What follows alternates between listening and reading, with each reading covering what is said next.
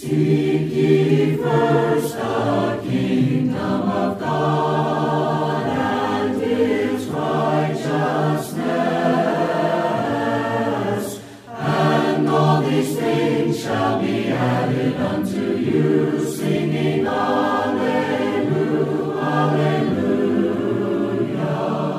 Welcome to the Go and Teach Bible Study program presented by the Monte Vista Church of Christ in Phoenix, Arizona. We want to thank you for joining us today as we examine the truth of God's Word and the answers it holds to life's most important questions. If you have questions about this lesson or would like to study further, please contact us at montevistacoc.com. Now let's open our Bibles and study God's Word together.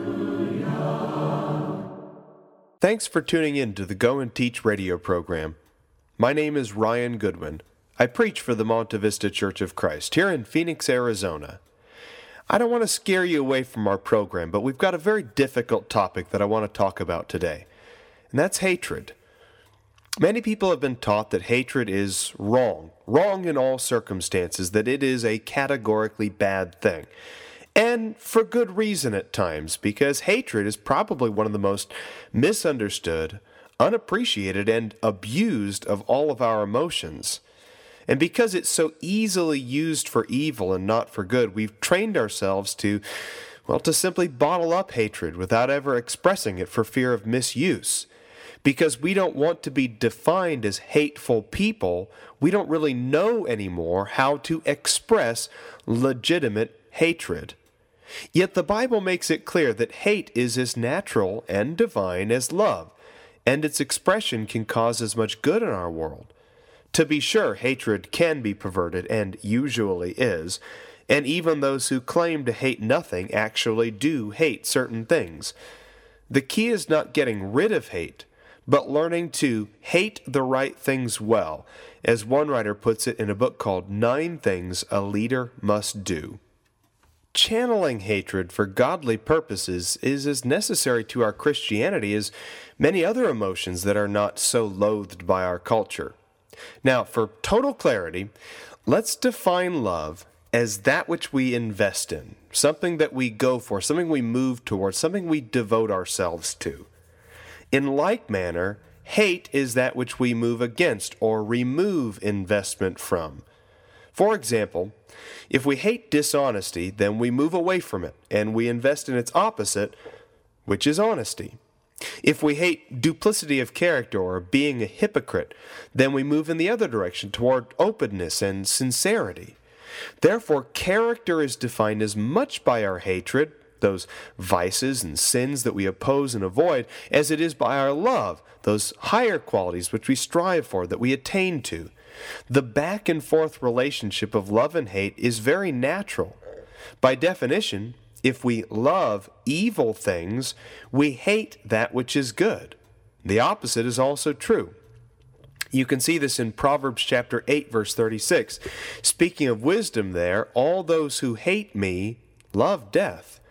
Or in the Old Testament book Micah, in Micah chapter 3 verse 2, you who hate good and love evil. God also defines himself in the same way.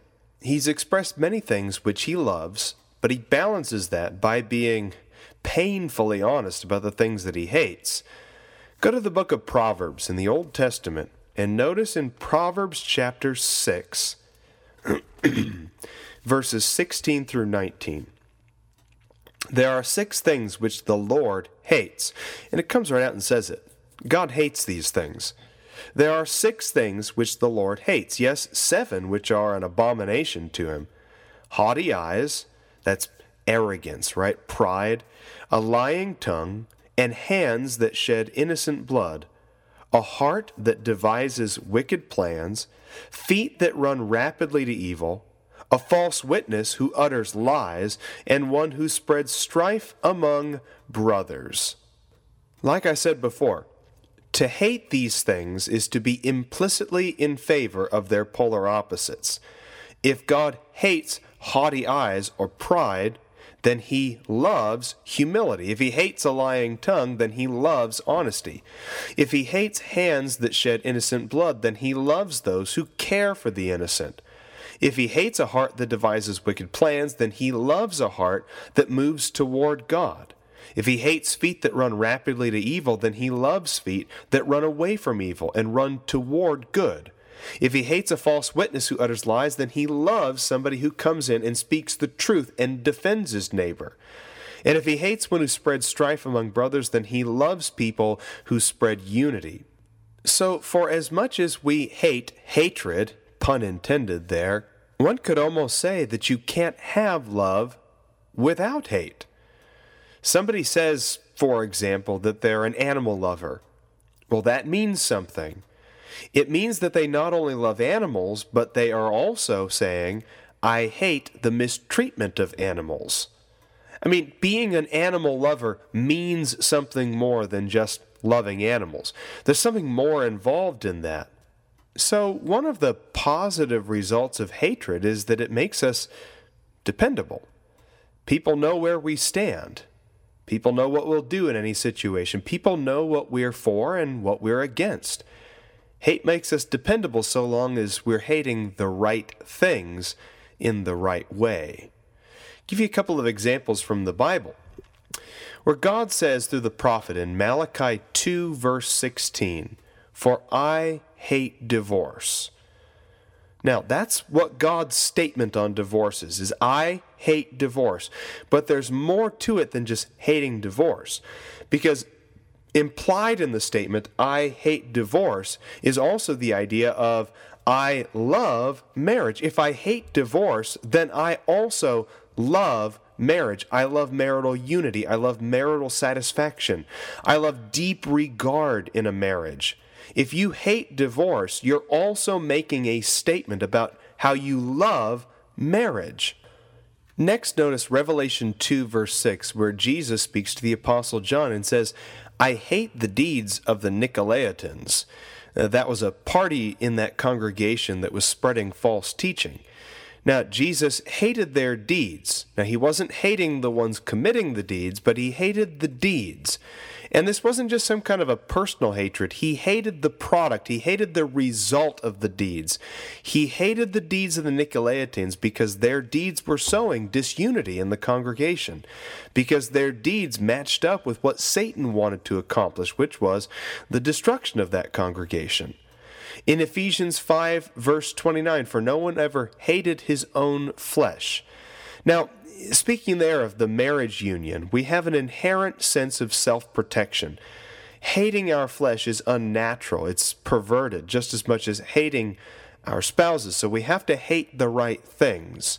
Hatred, just by itself, is a moral neutral. Hatred can be used for good, hatred can be used for evil. No one ever hated his own flesh because that goes against the nature. It goes against the very nature of self preservation. And here's one more scripture before we move on to another idea. In Psalm 119, verse 163, that Psalm 119, verse 163, says that I hate falsehood. Now, that's the psalmist writing that. And that's an important point to make because in these previous verses, we were either talking about hatred in the sense of not hating your own flesh, or we're talking about God and his son Jesus hating something. But in Psalm 119, this is a human. This is the psalmist saying, I hate falsehood. This means that we are allowed to hate things. Hate is not a sin, hate is just an emotional response to something. Now, we can hate the right things or we can hate the wrong things, but hatred itself is not a sin. God designed the strong emotion of hatred to act as almost like an immune system for the soul. In Romans 12, verse 9, he says, Abhor or hate what is evil and cling to what is good. The inference is that the emotion needs to be educated and perfected. It does us no good if we allow our hate to become destructive, which is subjective rather than objective. Hatred can become a pool of feelings that reside in the soul, just waiting for expression. It can be very infectious to leave hate unattended or bottled up, as it was never designed for such prolonged hiding. Again, like the physical immune system, which only works if one exposes it to the environment, hatred can be perverted if it's just kept contained. We need hatred, and we need to express it. If we don't hate anything, then we can't love anything, for the two, as we've already seen, have to go hand in hand. What happens with much hatred is that it's unnaturally contained and eventually it just explodes. Ecclesiastes 7, verse 9 says, Do not be eager in your heart to be angry, for anger resides in the bosom of fools. Let me read that again. Do not be eager in your heart to be angry, for anger resides in the bosom of fools. Now, what he's saying is, fools keep anger, they hold on to their anger. Fools take anger and they allow it to penetrate the soul and it, it infects everything. This is an important lesson, my friends. Hatred and a bad temper are not the same thing. We can hate things objectively with godliness of mind and self control. But when our hatred turns into fits of rage and anger and madness and volatility, we move away from the wise handling of our expression to the insane explosion of our passions. Proverbs 22, verse 24 says, Do not associate with a man given to anger, or go with a hot tempered man, lest you learn his ways. Now it's interesting to see that a bad temper is something that, well, that can be learned. And maybe the other lesson of this Proverbs 22, verse 24 passage is that we can line up anger and hatred and see that they're not the same thing. I know it doesn't say hate the ways of a man given to anger or hate the ways of a hot-tempered man but if if our definition of hatred is the things that we move away from the things we we divest ourselves from then in a way he's saying hate the ways of a hot-tempered man. Do not associate with a man given to anger do not associate. Disassociate yourself from that person. Don't go with a hot tempered man. Don't follow his ways. Don't follow his patterns. Hate the ways of the hot tempered person. Hatred and having a bad temper are not the same thing. So if you're just joining us, we've been talking about hatred and how to turn hatred into something useful or constructive. So let's talk about some applications. Constructive anger, first of all, is specific. Going back to the book that I mentioned earlier called Nine Things a Leader Must Do, the writer says, Find the sources of your subjective hatred and make them objective. Put names and faces to the origins of your problematic feelings and attitudes. For example, if you have been hurt by an unreasonable boss in the past, do you feel subjective hate toward everyone in authority over you? Make that anger and hurt objective to the one person and offense that hurt you, and do not generalize. I think that's a really good piece of advice there. To use hatred properly, we must have a very focused approach to its expression. It's comparable to a military airstrike. With such destructive capabilities and the potential for a lot of collateral damage, precision is paramount and there's no room for error. Consider three things along this point before moving on. First of all, when we've had a bad day at work, we might be tempted to come home and take it out on our loved ones. Be really careful because they're not the source of your anger. And if you're taking out your anger on them, then your hatred has become a bad thing. You might hate the unfairness of something at work. You might hate the way that you've been abused or mistreated in some way by an employer. You might hate some condition that exists out there that makes your life more miserable than you think it should be. But that's no reason to come home and treat your family, your spouse, your children in a hateful and angry manner.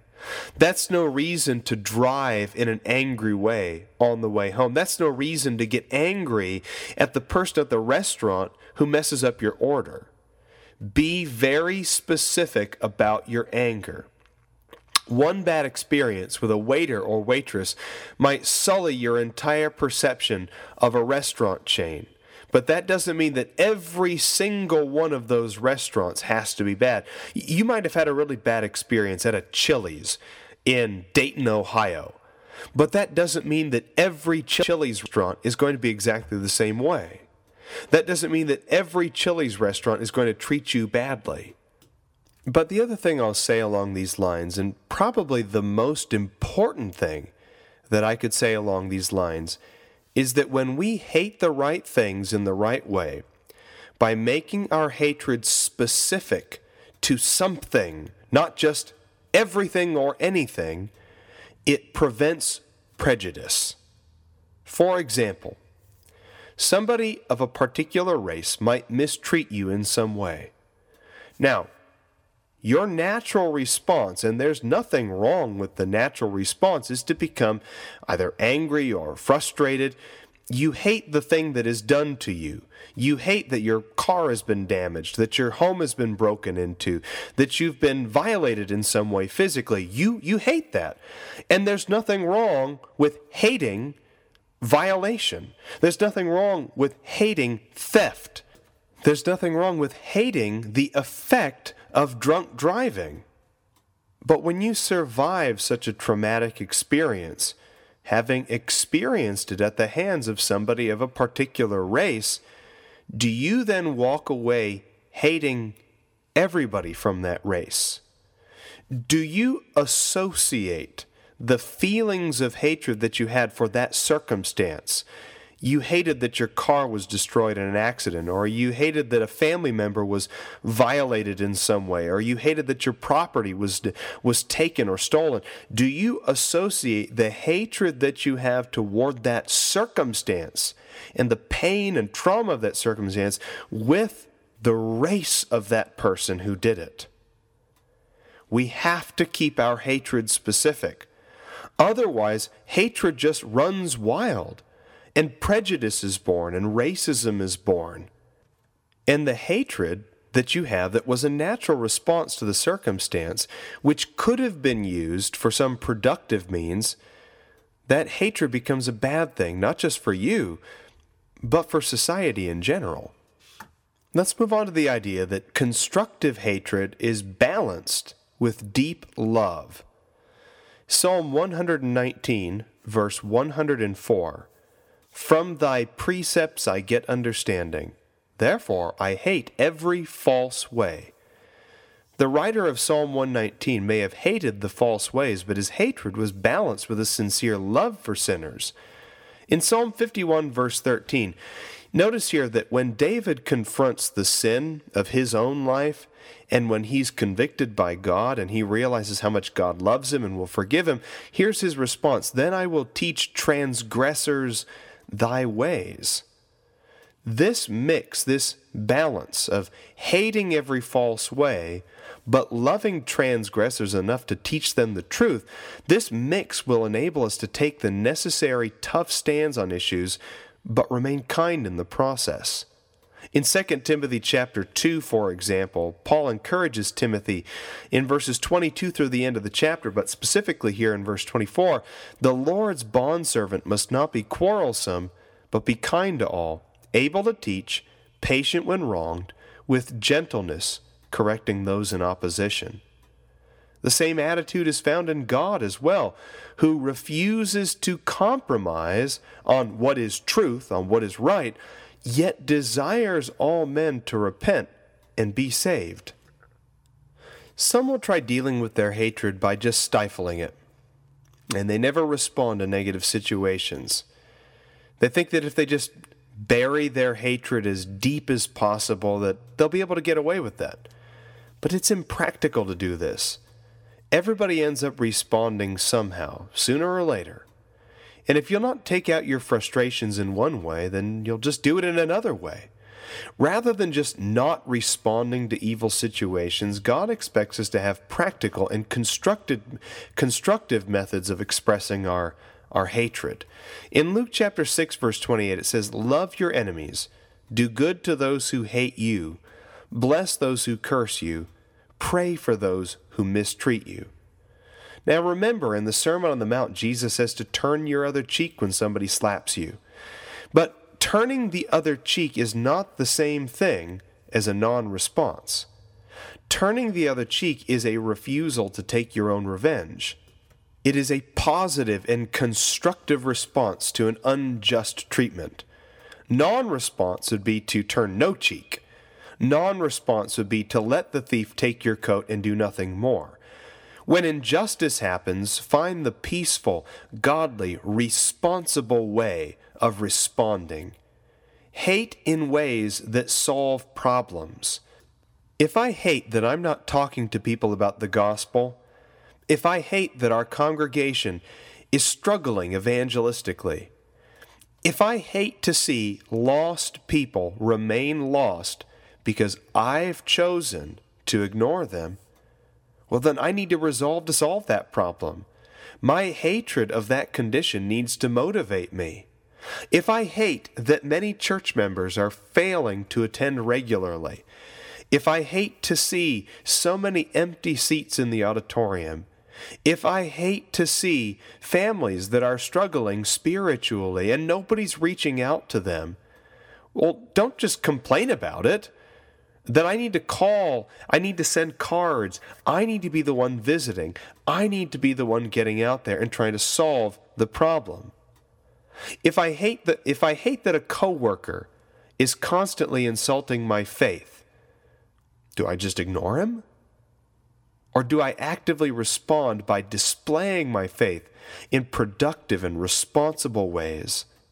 There are a lot of things out there that I hate, hate needs to be responded to in a positive and useful way. Make the world around you a better place and silence the doubters of Christianity's practical value. So let's bring our radio program to a close by addressing what is perhaps the biggest misconception of all about hatred, and that is that the best response to hatred is to be fair. Now, we often make the mistake of equating fairness with love. But love and fairness are not the same thing. In fact, being fair is actually a value below love. Consider a few passages in Matthew 5 in the Sermon on the Mount. It says in verses 46 and 47 For if you love those who love you, what reward have you? Do not even the tax gatherers do the same? And if you greet your brothers only, what do you do more than others? Do not even the Gentiles do the same? Luke 6, verse 35 But love your enemies and do good and lend, expecting nothing in return. Romans 12, verse 17 Never pay back evil for evil to anyone. So somebody might say, if I hate a circumstance, if I hate an injustice, if I hate some condition that's hurting people or harming people or, or is negatively affecting our society, then I need to respond with fairness. Okay, fairness is when somebody steals something from you, you get to steal something from them in return. Fairness is that if somebody accidentally hits your car in a parking lot, you get to take a hammer and dent their car. Fairness is an eye for an eye and a tooth for a tooth. Fairness is that if my spouse cheats on me, that I should get to cheat on her in response. That's not love. Fairness and love are not necessarily the same things. In fact, in all of those cases, they're definitely not the same things. So, the best expression of dealing with the things that you hate isn't just to be fair about it, but to be loving about it. Love is not necessarily warm, fuzzy feelings, also.